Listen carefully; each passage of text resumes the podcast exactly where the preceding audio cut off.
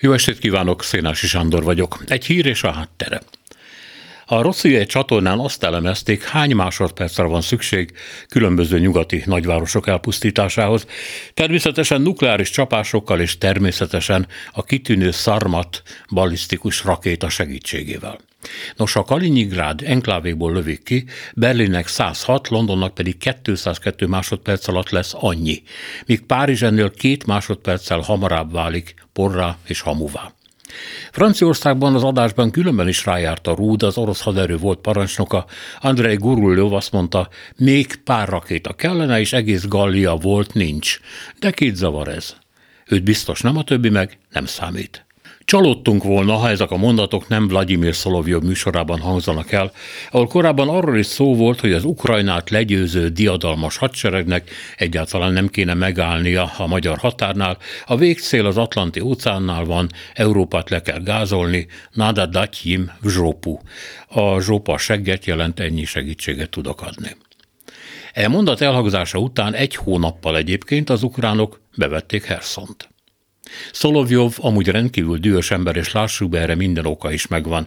A Kreml propagandistájának a Kómói tó mellett fekvő tulajdonát ugyanis lefoglalta a római kormány, ráadásul aktivisták törtek be hozzá, már úgy értem, mind a két házába, mert hát van az úgy, hogy megszalad az embernek. A Pianello del Lagióban vörös festéket öntöttek az úszómedencéjébe, és nem a háborúra, illetve gyilkos feliratokat mázoltak a falakra, a másik házat pedig Menaggio mellett fel akarták gyújtani.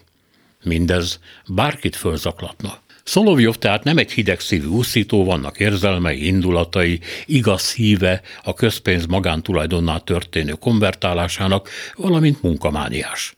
Hetente hat egyenként több mint két órás műsort vezet, aminek minden másodperce ki van tömve a nyugat undorítóságával, és azzal a pornografikus képzelgéssel, hogyan lehetne ezt vérbe és mocsokba folytani, és ezen a kellemes tevékenységen a megszólaló vendégek önkielégítő szonoklatai nagyon sokat dobnak.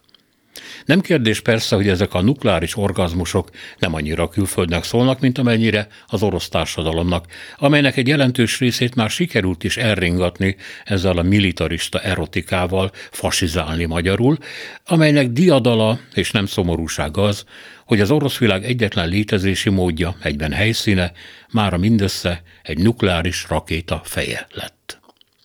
Párizs lerombolása egyébként egy grafikusan szinte tökéletes videóban már megjelent a közösségi médiában. A francia főváros romokban, fölötte füsterjeng, az Eiffel torony a földön fekszik, megalázva.